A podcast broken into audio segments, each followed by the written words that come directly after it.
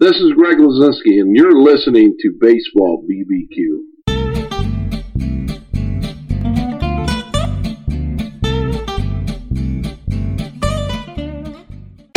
Hi, this is Gary Mack of the Mets Musics Podcast, and you're listening to Jeff and Len on Baseball and Barbecue, one of my favorite podcasts, and I know it's one of yours too. The only problem is, after I get done listening to it, I'm hungry. All right, guys, take it away. It's episode number 34. Welcome to Baseball and BBQ, where the BBQ stands for barbecue. This is Jeff Cohen, And you are? Len Aberman, and I'm excited to be here. I'm very excited for this episode. Oh, yeah. This is a, a real treat. Tell us why. Why? Well, you ever listen to the radio on a Sunday morning in New York? You get a WFAN, or, and you can get this on the internet so everybody Yep. can hear it. Nine o'clock Sunday morning is Talking Baseball with Ed Randall. Ed Randall! Ed Randall. Also, on Saturday mornings, he does it on uh, Sirius XM Radio, MLB Network. He sounds like a big deal. He is a big deal. Can you imagine if we got him to be on our podcast? Nah. Funny you should say that. Really? We have Ed Randall. no way! Way! Yes, guys, we do. Ed Randall, damn nice guy, came on our podcast, and I think you guys are going to like it. We asked him a lot of questions, he gave us a lot of answers, and hopefully they match. no, it was, it was very enjoyable, and we'll, we'll put that on in a few minutes. But first, we have some mail, don't we? Mail time. Mail time. The mail's here. Come on. Here's the mail. It never fails. It makes me want to wag my tail. When it comes, I want to wail. Mail. All right, so we have a couple of uh, messages to read, but first, here's the first one. This comes from Rob Lanzone. It's titled Southpaws and Baseball. Hey, Jeff and Len, enjoying all of your episodes. Regarding the term southpaw, attributed to its roots in boxing, but I heard a different explanation from Gary Cohen, who has been announcing for the Mets in the broadcast booth since 1989. He was bantering with Keith Hernandez during a recent game around the term southpaw. He referenced an apparent guideline that all major league stadiums it is desirable that the line from home base through the pitcher's plate to second base shall run east northeast. A stadium positioned in this way would have a left-handed pitcher have their left arm face south when they pitch, thus the term southpaw. Keep up the great work. All right. Oh, how about that? Thank you, Rob. Thanks, Rob. Thank you very much. If, for those of you who don't know why he's bringing that up, shame on you because you should know because it was in our last episode, episode number 33, which if you're listening to 34, you should have listened to 33. No, I'm just I'm just kidding. You can skip around, but seriously, we talked about baseball terms like Right. southpaw, Baltimore chop, Chop, right. being in a caught in a pickle. Can of corn, yes. Right. So if if you're interested in knowing about those terms, listen to episode 33. Now, let's hear um, a uh, message from another one of our listeners. His name is Larry Seufer. Jeff, this one is actually directed at you. At me. Yes, it's in a good he. You could tell he listens to the show, Yeah. And it's in a good-natured way. Okay. Okay, but he is doing a little ribbing. Ribbing. It's a little ribbing. All right. Okay. So, here's what he says. You know, it's funny. If Jeff was around in 1870, whatever, he would have a baseball rant about starting to throw overhand by pitchers. he would say baseball has always been an underhanded game for pitchers. And then somehow he would say that in the future, there will be a guy named Mariano Rivera. And he will throw overhand instead of underhand. And I hate him. Boy, he Shows you he listens Yes, and he he, has he has you figured out to a T. Well, I don't know about that, but uh, you know what? I will say that it's you know we all enjoy baseball. That that's a good thing. And you know this type of ribbing is, is fine. Exactly. No, that's that's uh, that's cool. I can dig it. Right. And and he also he also says he'd like to hear us give our personal Hall of Famers. Guys that will never make it, but impressed us with the way they played for being clutch, solid, good, whatever. Okay. He says that he likes guys like Paul O'Neill, Okay. Felix Millan, Yeah. Danny D- Danny Jackson, Danny Jackson, and Dave Kingman. Dave Kingman. Well, I would disagree with those, but I will say I will put in the name. Uh, how about Keith Hernandez? Yeah, well, Keith Hernandez should be in the Hall of Fame. Well, that wasn't Right. the question, was it? No, it wasn't. Um, you know, it's funny that he mentions Dave Kingman because Dave Kingman had one really good year. Wasn't with the Mets. Of course not. It was with the Cubs. Yeah. Okay. I think the Mets had traded him to the Cubs. Now, this is off the top of my head, but I think he batted like 280 something. Right here, that one one decent Right. year. Yes. I think he had 30 plus home runs. Right. Um, and for him, he had, you know, that's a really good average. Sure. But I just remember Dave Kingman, he hit it far when he hit it. Right. But it was either strikeout or hit it out of the park. I don't remember much. But I do, you know, the thing I do remember about Dave Kingman is he would. Uh, he would bunt. He would lay down a bunt once in a while. That I don't remember. You don't remember Dave Kingman doing that? No. I could have sworn Dave Kingman would once in a while because they would play him far back. Uh huh. And I remember him laying down a bunt. But I was a kid, so maybe if if you guys remember that, let us know. Oh, perfect segue. How would they contact the show to let us know? Ah, let us know. You can email the show.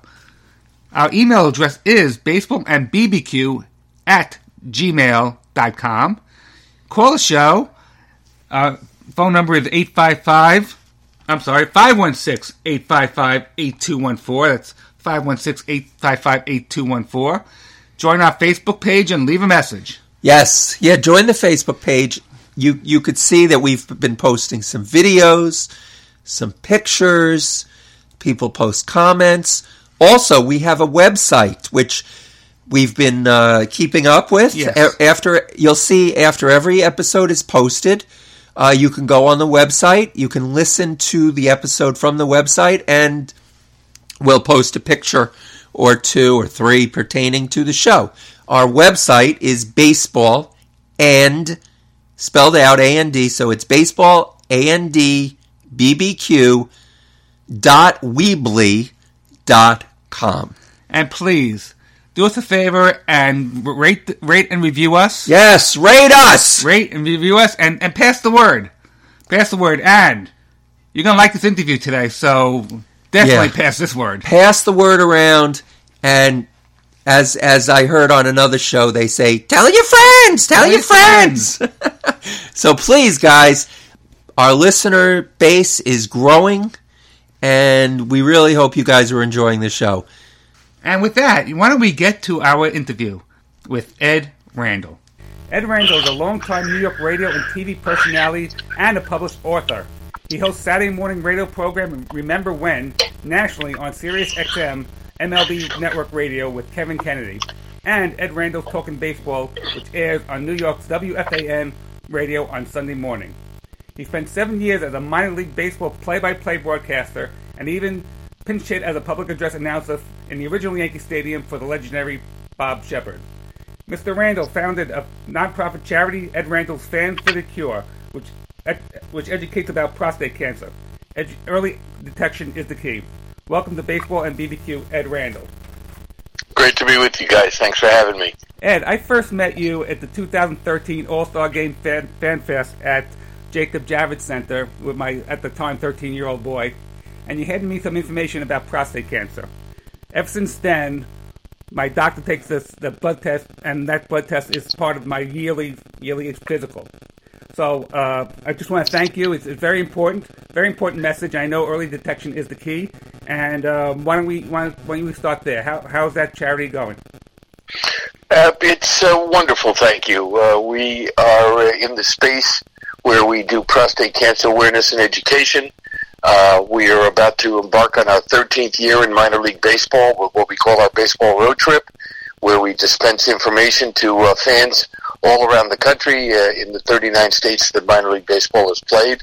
We have been in more than a thousand ballparks over the first 12 years, and I'm proud to say we're an official uh, charitable partner of minor league baseball, of which there's only three others: ALS Foundation, Special Olympics, Boys and Girls Clubs, and ourselves. And uh, we just want to get uh, information into the hands of men to let them know that a simple PSA blood test can save their lives, just as it did mine when I was diagnosed with cancer, and that there is an almost uh, 99% cure rate of prostate cancer is detected early. It's fantastic. Thank you. Right, and- Thanks for doing this. And it's just a, a simple blood test, right?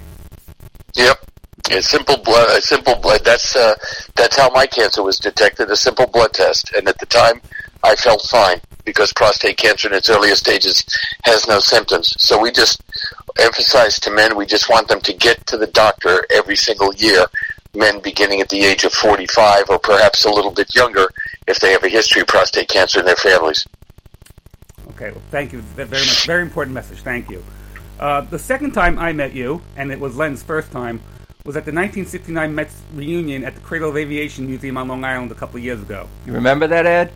Yeah, it was the uh, it was the MC. Yes, this being the 50th anniversary of that amazing team, what are your memories about that era of Mets baseball? Oh, I don't know. You got a couple of hours. I, I uh, We, it was. we could give you was- all the all the time you need. Well, I appreciate that, but it was uh, encap- encapsulating it. It was uh, a magical summer uh, for those that uh, were uh, were Mets fans uh, because of the unexpected nature of it. Uh, they were, as we all know, uh, horrible. Uh, all those years, there was a uh, a glimmer that they were a little bit better uh, in Gil Hodges' first year in 1968, but nobody in the world could have imagined what unfolded the following year in 1969, and uh, it was just an incredible summer. It was uh, Swoboda with the two two run home runs off Steve Carlton in September with, on a night in which Carlton struck out 19 Mets. Uh, it was a, a Sunday afternoon doubleheader in Pittsburgh at Old Forbes Field where uh, Koosman and uh, Cardwell drove in the only runs. The pitchers one nothing, one nothing doubleheader sweep.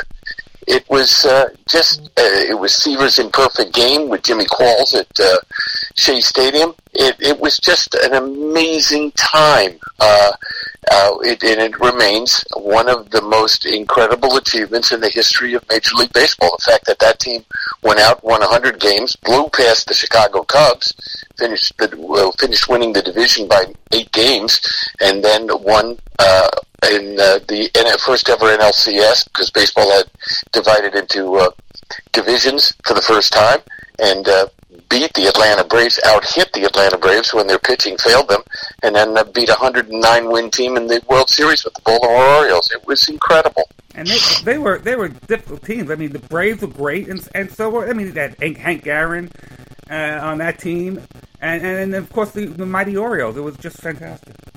Yeah, they, they were just uh, phenomenal, phenomenal teams. There were there were players on the Baltimore Orioles that are going to take that uh, World Series to their graves. Sure. Uh, some that I've spoken to through the years. They're just uh, it remains a uh, a wound that will never heal. Ed, why isn't Gil Hodges in the Hall of Fame, and will that ever be uh, rectified? Well, they, they're going to put it up again for a vote uh, next year uh, for that particular category, and I don't know why. Uh, at the time of his retirement, he was uh, seventh all time in home runs with 370. Uh, I believe the leading right-handed home run hitter at that time, and uh, won the first three Gold Gloves at first base, 57, 58, 59, and probably would have won it long before then had there been a Gold Glove presentation. Um, and a fantastic leader uh, for the Brooklyn Dodgers, of which there was no shortage of those. He was tremendous. I don't know why he's not in, but as time as time goes on, it's uh, uh, I, I'm, I'm disturbed by the fact that the voters that are voting for him or not voting for him in this case on the on the committee, I just don't have a thorough uh, knowledge of his contributions. And I think part of it is also um, his having passed away at, at such an untimely time at the age of 47. Had he lived, and perhaps the Mets would have gotten back to a World Series um, and, and won a World Series. I know that they did with Yogi after Gil passed away, but I think that uh, that would have enhanced his chances of getting in, just like Joe Torre never got in as a player, but he got in because of his work as a player and a manager. Right. Right. And I, I have to tell you, the um, the interview that I heard you do with Sharon Robinson was fantastic. And Thank you. one of the one of the things that I love about when you interview is the, your passion for the for what you are talking about and who you're interviewing really comes through. So speaking of Sharon Robinson, we were just at the uh, New York. What was it? The New The York Ci- City Museum City of of- New York Museum. Yeah, Uh, there's an exhibit there. Right. Right. It it was it's uh, it's a small exhibit, but all most of the items that are there it says donated by the Jackie Robinson Museum, which we know is going to be opening in December. Are you involved at all with that museum? Uh, no, not, but I'm just very anxious uh, to go there once it is, and uh, I'm just very glad that uh, finally the dream is going to become a reality.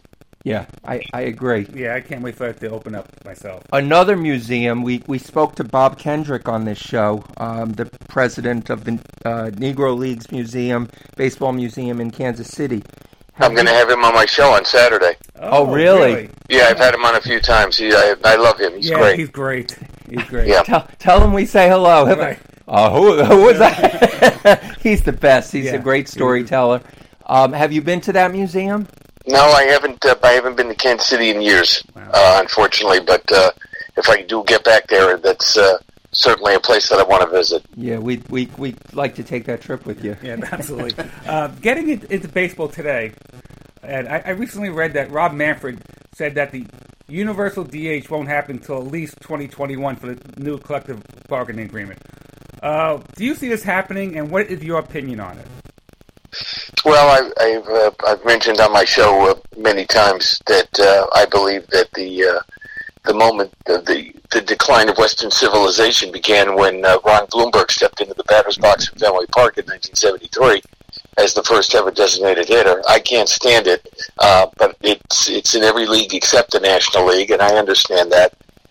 It's going to be a collectively bargained item when they sit down after the 2020 season and uh, in exchange for uh, the imposition of the designated hitter in the National League starting in 2021, uh, they will give uh, the teams the opportunity to have a 26th player. So it's going to be more jobs in exchange for having the uh, having the DH. Uh, I don't like it. I don't think it's baseball. I think it takes uh, strategy out of the game. Uh, it relegates the uh, bench players to a less significant role than in the National League. I like the double switch. It's it's it's not baseball. If you're going to play ten guys, then uh, put a keg of beer out in center field and call it softball. Well, you know what, uh, Ed? I couldn't agree with you more. I mean, I, I can't stand the DH. I know it's. I, I think it. I'm pretty sure it's going to happen.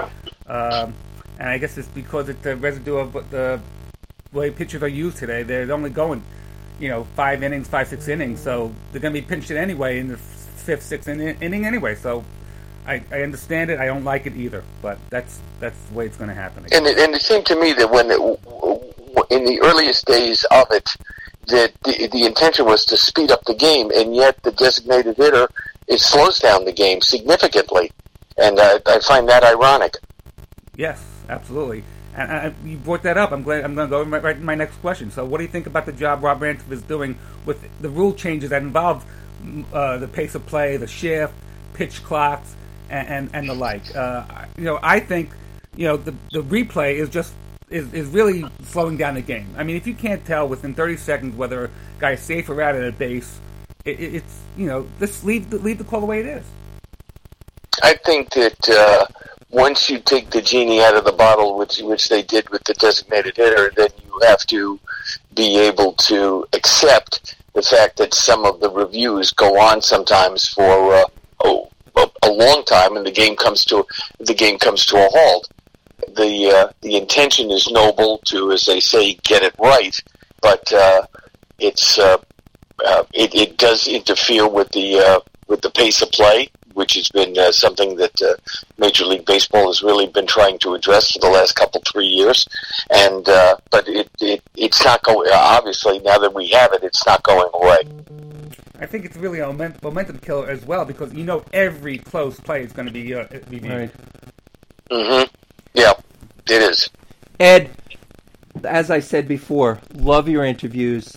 Now, gonna uh, if you had the opportunity to interview the the following players that I'm going to mention, give me give us one question um, that you would ask each of these people. All Okay. right? Ty Cobb. I would ask. I would ask Ty Cobb. Uh, do you think that you were a dirty player? How about Babe Ruth? I would. I would ask Babe Ruth. Did Did you ever miss pitching after you made the transition to uh, the outfield? Uh, John McGraw. I would ask John McGraw. Did you ever smile in the dugout one time in your life? Jackie Robinson. Oh, wow. I would ask Jackie Robinson, was there ever was there ever a time on the field where it just seemed like it was too much? Mm. Interesting. Yeah, I wonder how he would answer that. And last, Cy Young. I would ask Cy Young, uh, did you ever have a sore arm? You're right. 511 wins. That's uh, and, and Yeah, fi- over 300 losses. yeah. Right, something we'll never see again. Never. Which brings us to uh, another question, which uh, uh, I, I think, well, I don't know how you're going to answer, but will we ever see another 300 game winner? No, I don't even know if you're going to see 200 game winners. Wow. They are uh, they are on a campaign to devalue the uh, importance of the starting pitchers, and uh, no, I don't think we're going to. I don't think we're going to see that. No, I think uh, we'll be lucky to see 200. I, I, I right now I think CC Sabathia is going to be at the top of the mountain in terms of win, in terms of wins uh, for the foreseeable future. Right. So well, let me ask this: Are managers beholden to the pitch count? I believe they need to see. Uh, I believe uh, you know they have like a, a hundred. Hundred pitches is like the magic number. Uh, personally, I believe that the manager needs to see the pitchers if they're pitching under stress or not under stress. You know, what happened to going out and asking how the pitcher's feeling? But now, automatically, 100 pitchers, you know, practically you're out of the game. What's your feelings on that? I want to know who came up with the 100 pitches. Yeah. Yeah, it's I weird. Like- find I find that extraordinary. Who who came up with a hundred pitches, and that going past they're bigger and stronger than ever before, uh, as we've seen in the last fifteen or twenty years. I mean, these are these are just they're huge physical specimens. These pitchers, and yet they uh, so many of them I don't think really know how to pitch. Uh, we have perverted the game with with with this orgy of velocity. Uh, going back to high school, the, the kids don't get signed unless uh, unless they throw really hard. You're not going to see a Tommy Glavine out of Massachusetts or a uh, or a Greg Maddux out of Vegas or a Kyle Hendricks uh, get signed because they don't they don't throw that hard. But I, I don't I don't understand where the hundred pitches comes from, and uh, uh, I, I I come from a time where the uh, you'd look in the paper or you'd hear on the radio, well, uh, Koufax is pitching today uh, in uh, against the Mets, or or Marichal's coming in with the Giants, and you went to the ballpark because you wanted to see those guys live. And now, uh, with openers, uh, with taking pitchers out after five games, that's largely lost now. Yeah, I mean, a quick story. In 1984, I was an intern for the Mets working under Jay Horowitz, and one of my jobs was to write down the pitcher's line. We didn't have internet, obviously, back then, and to write down the pitcher's line for each pitcher that pitched the previous night. And if you saw more than three names in in the pitching line, you know that that was a lot. Uh, today, it's you know six, seven, eight is, is like the norm, which is really terrible. Which Well, you go to the ballpark, you see uh, you see between eleven and fourteen pitchers. I remember talking at the time in which you were at the Mets. Uh, Ed Lynch was there, and I, I did an interview with Ed Lynch within the past year. and he was talking about the fact that uh, somebody got bombed at the Mets and got knocked out early, and he came out uh, came out of the bullpen and threw seven in the third innings. Right. Now it's not like that. Now it's just a succession of guys. If you're down eleven to three, and they're gonna they're gonna bring in a new guy every single inning. You mentioned that today's players are bigger, stronger, and faster than ever. Uh, but is the game being played any better?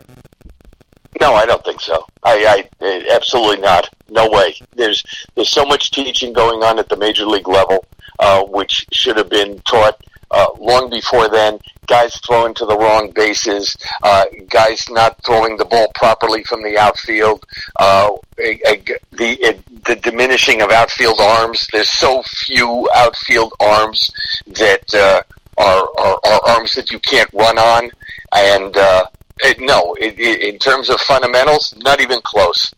Not even close. Ed, what's the what's the best outfield arm you ever saw? Who had the best uh, arm? Um, probably, without giving this a lot of thought, um, well, if I can give you a, couple of names, uh, certainly one that comes to mind is Jesse Barfield.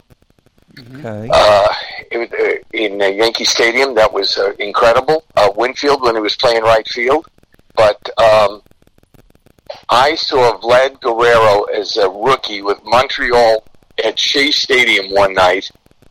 Todd Hundley was on base for the Mets. Somebody hit a ball to the base of the wall, and Vladdy picked it up on the warning track and threw on the fly to home plate. Hundley wasn't running hard because he was sure he was going to score, and that, that was one of the most incredible throws I've ever seen. Plus, uh, Ichiro was uh, an amazing. I saw him make an amazing throw in Yankee Stadium uh, for Seattle. He was great. And then back in the day, Reggie Smith had a tremendous arm uh, for the Red Sox. Now, Ed, I'm I'm gonna tell you, we when we found out that you had agreed to come on our podcast, you know, we we, we want to be as professional as possible, but there's a part of us that's like, we're gonna be interviewing Ed Randall. Can you believe it? so, you know, I, I know it shocks you, but we- we're trying to be professional. It- Well, you're, do- you're doing a great job. Thank you. Thank what's what's the have you ever had an interview where, you know, you had to be professional, but there was that part of you that just you know, was kind of the fan and just you you couldn't believe I'm interviewing this person. Yeah, I was just telling somebody the story that you just uh, yesterday, the day before. Um, I did a television show for 12 years, also called as the radio show, which followed it. Ed Randall's Talking Baseball, and uh, we we did the show for uh, 14 years, and we did 530 half-hour interviews. And uh, I rem- I was just telling the story to somebody the other day that uh, I had Yogi in the chair one afternoon. We broke for a commercial break, and I remember just wandering off in my mind and saying to myself, "My God, a, a foot and a half away from me is Yogi Berra. This is pretty good for the kid from the Bronx, meaning me." That that was one of the uh, one of the times where I was like, "Oh my God, this is really something." So we come out of the commercial break. I welcome back the audience. Welcome back to Ed Randall's Talking Baseball. My guest is Yogi Berra.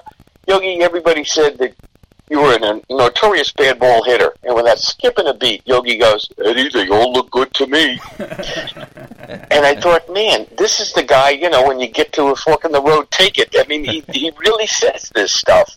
And, and also another, uh, another moment was, uh, uh, sitting uh, within a foot of Ted Williams, interviewing him at the All Star Fan Fest on my show in San Diego, and him leaning is leaning his his right hand on my knee as I did the interview.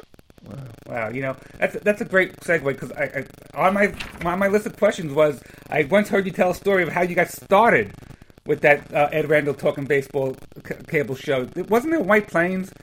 Yeah, good I- I memory. Yeah, uh, I started the show in uh, public access television, uh, which gives the First Amendment a bad name because everybody can walk in and do what they want. And uh, we started the show in public access television on Mamaroneck Avenue in White Plains for about a year and a half. And uh, somehow, some way, I would drive up uh, Tony Gwynn, may God rest his soul, and uh, Steve Sax and uh, Steve Boros, may God rest his soul, who was the manager of the Oakland A's. And uh, Bobby Valentine came down from Connecticut, and Willie Upshaw, who I'd never met, came down from Connecticut, and yeah, we did the show for uh, a year and a half in a very small studio with uh, three cameras and no cameramen behind it, no camera persons behind it. And then we decided to take it commercial. Well, it was a great smashing success. I know that. Ed, what's the one interview that you've you never got to do, or you would love to do, or maybe you've actually interviewed everyone you've ever wanted to, but No, there's a there's a few, there's a couple that got away. Uh, the the answer there is uh, it's uh, A and B in no particular order. Uh, Joe DiMaggio and Sandy Koufax. I would have I would have loved to sat down with with DiMaggio, and I think I think he would have respected my work uh, and my preparation. And and Koufax just doesn't do interviews, and I I would have loved to have interviewed Sandy Koufax. Didn't didn't you once have Eddie Murray, who didn't do interviews, but you got him on your show? Yeah, I got uh, Eddie Murray uh, came on my show. It was the first interview he had done in ten years. Um, I'm as proud of that as anything that I've ever done on the air. It took a year's worth of work to get him, and he was gracious and wonderful. And at the end of the interview, he said, "I'll be happy to come back." And we still maintain a relationship to this day. So I'm very, very proud of having had him on. That's fantastic. what's the funniest interview you ever did? I mean, not that, not that um, baseball's funny, but Oh, okay. You'll, you'll better have yeah, that maybe that was the funniest. I think. Uh, well, uh, I'm sure something else will. Uh, something else will come to mind. I uh, I did an uh, not on the television show, but recently did an interview with Steve Blass, who's retiring as the uh, longtime voice of the Pittsburgh Pirates, and of course pitched before that. And uh, Steve is just a wonderful storyteller, and he's very funny. And uh, that's that's the name right now that comes to mind. Yeah, we we didn't we didn't prep you with these questions, so That's okay. so re- these really are just coming off the top of your head. You mentioned Sandy Koufax, and I know we're getting uh, uh, uh, late on time, but how, how fast? Did, uh, he was a little before my time. I, I was you know a little kid when he pitched when he retired. When was he? Uh, how fast of a pitch was he? If if they had a, a radar gun on him, was he over hundred? Oh no, I don't. I, I don't think anybody was, but uh, I'm I'm sure he was in the. Uh, I'm sure he was 93 to 95 Mm-hmm. with his. Uh, I, I'm just taking a guess here because we don't we don't we didn't have guns back then, but he, he had to be 93 to 95 at least. At least Ryan was beyond Ryan was beyond that, but uh, Yeah. Sandy was probably at, at least 93 to 95, and maybe more. Who knows? I wish I uh, would have seen Sandy pitch. Uh, my favorite player growing up uh, in my generation was, was Tom Seaver. Uh, He's uh, unfortunately has now been diagnosed with dementia and, and won't be able to attend the '69 reunion at, at Citi Field uh, in June. Um, but he was just uh, has to be top five, six pitchers, uh, don't you say? He was he was as good as it gets. Yeah. And he should have gone into the Hall of Fame unanimously, but that was Yeah, well, many of them should. Yeah. Yeah. What What do you think about that whole thing with the Hall of Fame? With- with- And and now Mariano is uh, unanimous, but my feeling is if you're a Hall of Famer, you're a Hall of Famer, and and that's it. How how do you feel about that, Ed? You know, Judge Oliver Wendell Holmes, when he was sitting on the Supreme Court, said uh, they asked him about pornography, and he said, "I know it when I see it." Right. And exactly. and it's the same thing with baseball players.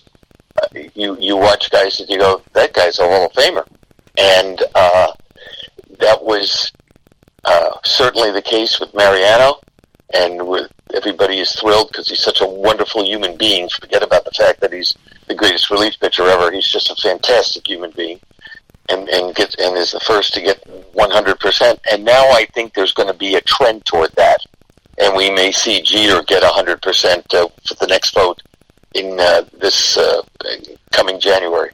Yeah, I think you're right. well, he might not get the, the vote out out of Miami the way he's. Uh, Well, you know, 23 people left Willie Mays off the ballot. that's unbelievable. Yeah. That's and there's there's a bunch of stories like that. DiMaggio didn't go in his first year.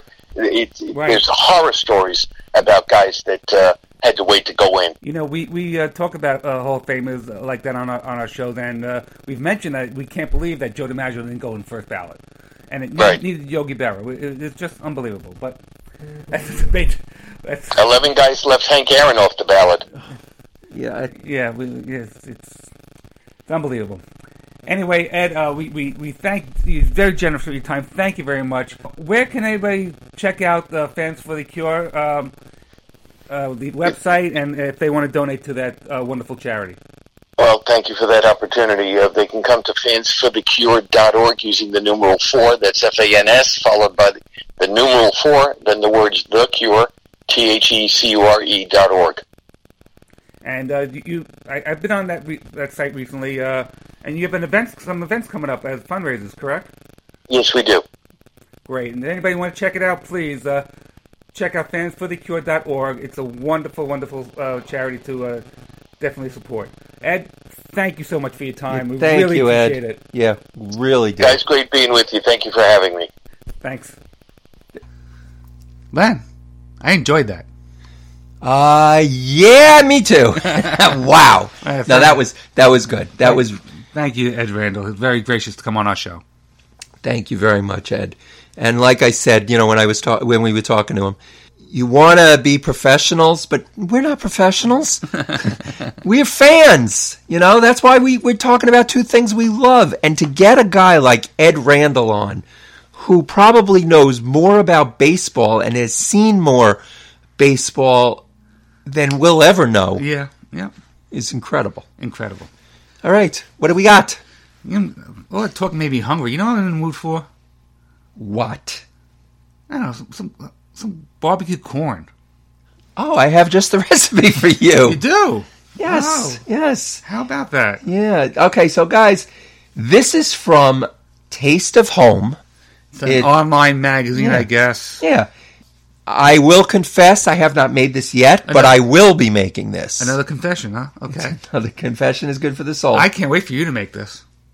and and I don't know if I'll make it exactly as they say, but well, okay. So it's called bacon wrapped corn.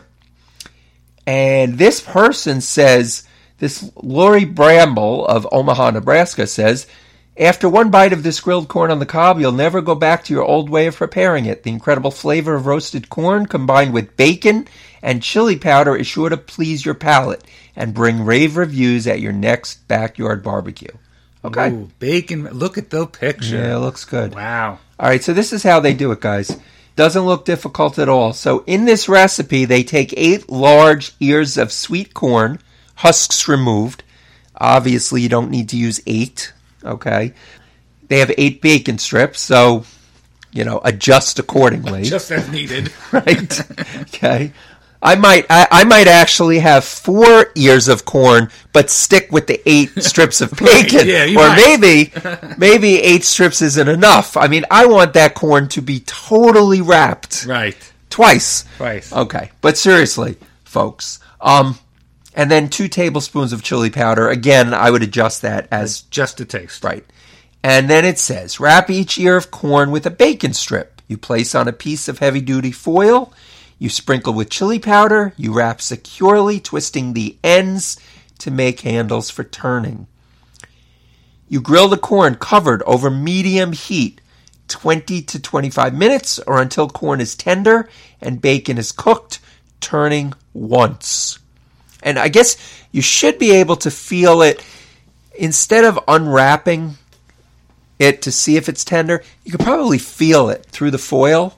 Right. It's, but it might right, be right. hot, so Uh-huh. so you might want to put a glove on or something, and you could feel it.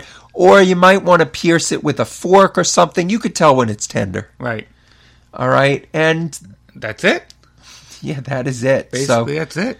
Try it out, guys. Let us know what you think. Um, I'm gonna give it a try, see how it is. Look at that. Got some ratings. Yeah, got some. It it got some ratings, which is what we'll, we hope you're going to give us. Yeah. some ratings. Yeah, a lot of good ratings for this. So give it give it a try. And corn on the cob is great. Now, if if you want to, as long as we're talking about corn on the cob, and I was just saying to Jeff, it's not really corn season. Although I did see a sale on corn at the uh, Stop and Shop. It was like five ears of corn for two dollars, but corn is usually uh, is is more in the summer. Summer. Summer. Right, it's a summer summer vegetable or starch or whatever you call it.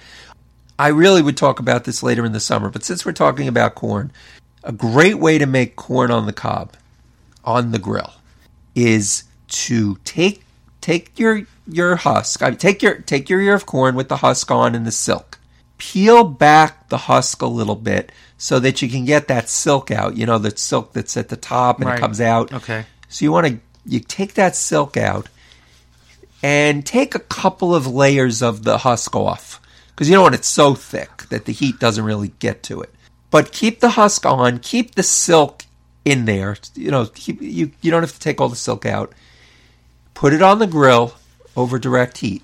Turn it a few times. You know, you're going to see it start to brown Uh huh. the husk is actually acting as a protector. Because what a lot of people, if you look up uh, corn on a grill, you're going to see people that say, oh, take the husk off and wrap it in foil. You're going to see people say, oh, soak the corn in the husk for a half hour, you know, in a big pot or an hour. You don't need to soak it. Guys, if you keep the husk on, it has like a natural, uh, almost like a, it's a protector, you know, and there's a little moisture in there. So what happens is the corn will cook with the husk on it, and the husk and, and the husk will prevent it from burning. And then when you take it off, be careful because it will be hot.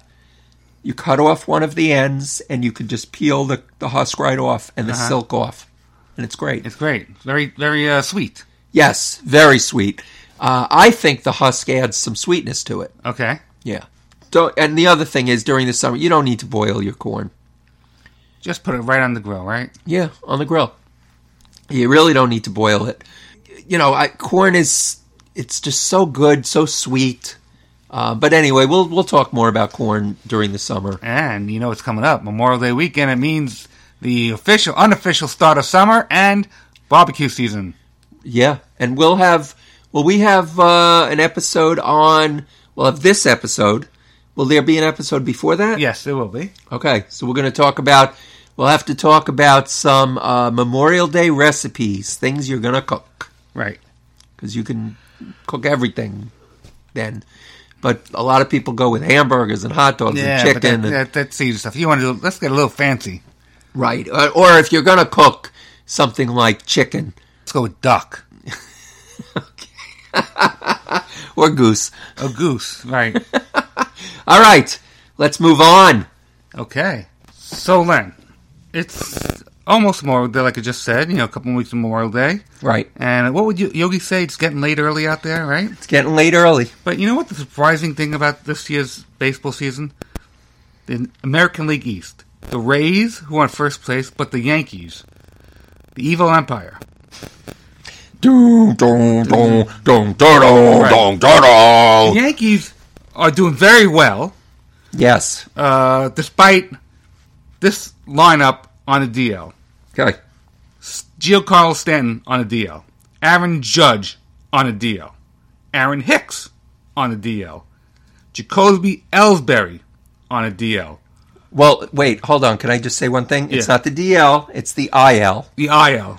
Right? I stand corrected. Okay. Thank you. and Jacoby Ellsbury has been on the IL when it was, Was the a DL. That's true. That's true. Troy Tulowitzki on the IL. Didi Gregorius on the IL.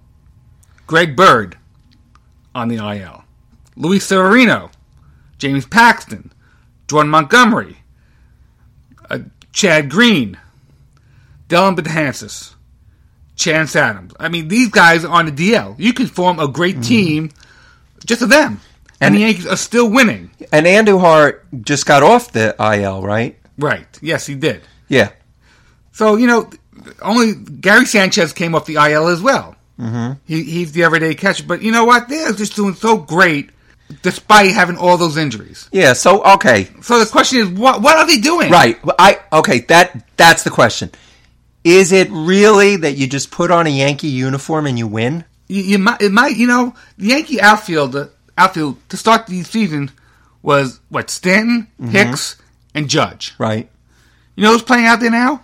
Gardner, Maybin, Mi- and Mike Tauchman.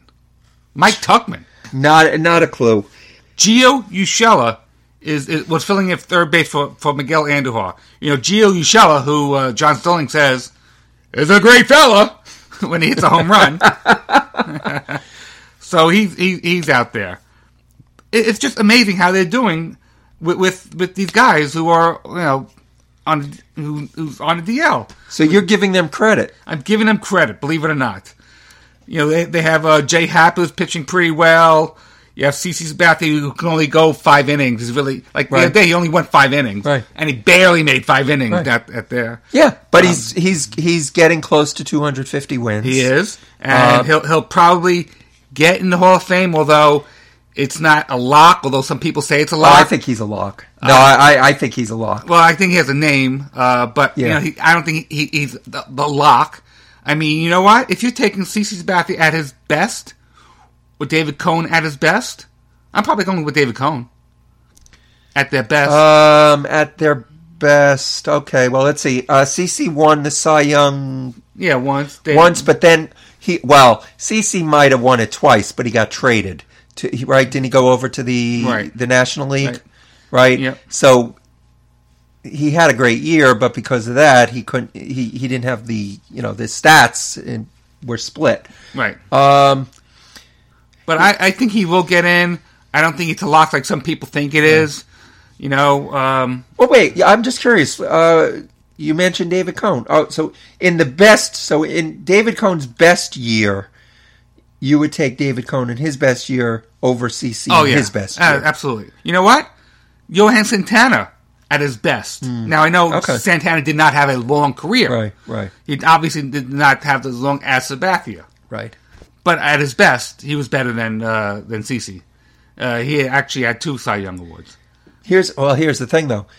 Mike Mussina in the Hall of Fame. He is, but it took Okay. him a while. Understood. I'm not saying CC Sabathia gets in on his first ballot. Maybe he does. Maybe he doesn't. But if Mike Mussina's in the Hall of Fame, there's no way CC Sabathia is not in the Hall of Fame because CC Sabathia best year better than Yeah, Mussina best uh, year. absolutely. And when he was in the National League, he he went every third day when the Brewers were going down. Uh, I think it was 2008. I think where he uh, going every third day, Mm-hmm. and he was batting. So he was a real workhorse back then. yes, yeah. No, I. I what does he have? Three thousand strikeouts now. 2000 strike. But you know what? Compared to everybody else, he you know the strikeouts are so devalued these days because you have more hits than strikeouts. Yes, but he but CC pitched a lot of his strikeouts back when they meant something too. He did, yeah. Uh, but the You know, he crosses over he, he the. does cross over. you The know, the last what six seven years, you know, he really piled up the strikeouts because Right. Oh. everybody was striking out. Yeah, but if also if you want to believe that you know he pitched during the time when a lot of the players were juicing, Yeah, you know, Uh-huh. then he also got you know wins in a time when it was harder to get them. Okay, so we're debating this, right? Well, okay, you what you don't think CC No, I Sabathia didn't is a Hall of that. Famer? But I don't think he's a, he's a, a slam dunk lock like Oh, some yeah, I- people. I- because yeah, I guess if, I do. If, you, if you're debating Yeah. it, Right. Okay. How so you're right. So well, but you heard what Ed said. yeah, You I know. think he's in, in the of Fame. Yes, Right. And and you know it's a uh, what do you say the the the test. Um, Eye test. Yeah, the eye test. Well, it's funny though. The eye test with CC, there's a part of his career where the eye test says no issue at all, but there's a part of his career where you could say, well, kind of, you know, compiler stuck around. I Well, mean, you know what? I'll give you another one. Felix Hernandez, at his best, is better than CC at oh his yeah, best. oh King Felix, yeah, Yeah. yeah, But give CC his due. He did stick around, and there's Yes. something to say for that. uh huh. I mean, he's only going five innings now. You know, now he's just, you know, he's just limping to that 250 win mark. I mean, last night when he, uh, I mean, when on May May 6th when he won his that, that game, he barely got out of the fifth inning. Yeah, but these days, look at how old he is, right? How old is he? He's See? 39, okay, he's 39. going to be 39. Okay, and he's pitching five innings. five innings. But there it. are these younger guys that are pitching six, maybe. Yeah. You know, five, six, seven at most. Yep. And they're a lot younger than he is. The the trend now is just that they're not pitching as long. right. You know, I expect a guy who's 39 to do five innings. You know, that that to get five out of him with a bum knee, and he just had the heart surgery and all that. To, I expect five innings, but I don't expect a guy who's 25 years old or 26 years old to go, you know, five innings. They should be going six, seven, eight, nine. But That's enough. Forget, but you know what? Forget that. But the Yankees have been doing very well this year. They they're Yeah. really surprising everybody Yeah. with their the way they play, the way they're playing, and uh, kudos to them. Yeah, no, you can't. You definitely can't fault them. It's a they play in a tough, they play in a tough division. Although the Red Sox haven't been that great, but I will say this though: the Yankees have only won three games, I think, against right, teams with winning records. So you know what? They're doing yeah. what they're supposed to do. Right, Beat up the teams that they're supposed to beat right. up. But that's and that's it. So if they can play 500 against the the above 500 teams and they beat up on the others, you know, they they might have a chance. Right. At least, even if they don't make the playoffs, you know they're going to make it exciting to the end. Right. You know, the, so the other team in New York, they're the team that it gets late early. yeah. I tell you what, though, those those those Rays, those Tampa Rays, they're not going away. They're a good team. No, they are a good team. They're a good team for over a year now. You know, between Yeah. last season and this season, Yes, yes. they are. And who's on their team? I only know Blake Snell. They have youth. They have Utes on Utes. their team. Utes. Utes. They have Utes. That's that. You know. That's they have Utes. that's and that's the trend now. That's why these guys should, are getting their money early. Right. Right. They're signing these extensions early. You know, early because they realize when they get to free agency, unless they're you know a Trout or a Harper or Well, and you then know, that, you know, Trout didn't make it to free agency, but but Harper did, and Machado did. Yeah. right that they're not going to get that kind of money. Right. Who's the guy that just signed? uh, Albies, right? Yeah, for thirty five. He signed an extension for thirty five million. Yeah. and they're getting on him because uh, he, you know, he should have held out or he shouldn't have signed for that. Thirty-five million dollars is a lot of money. Exactly. It's that's not gonna that's Right. not chump change. Yeah, crazy. The guy was uh, came from a very poor poor uh, country, and now he's a multi-millionaire who's uh, taking care of his family for generations. Exactly. Exactly. Uh, but yeah, so you're right. The Yankees, we give them a lot of credit. We know we have some uh, diehard Yankee fans that are uh, listeners of this show. You guys know who you are. You're always telling us that uh, we don't give the Yankees credit or, you know, that we're Yankee haters or whatever. But especially, and the person that brought this topic up was Jeff. He's giving them th- their due. So Yes. So, if you have any questions, comments, give us a call, 516-855-8214. Email us, baseballandbbq at gmail.com. Leave a comment on our Facebook page, and please rate and review us. We'd love to hear from you. I hope you guys enjoyed the interview with Ed Randall as much as we did. All right. Until next time, this is Jeff, And Len. signing off.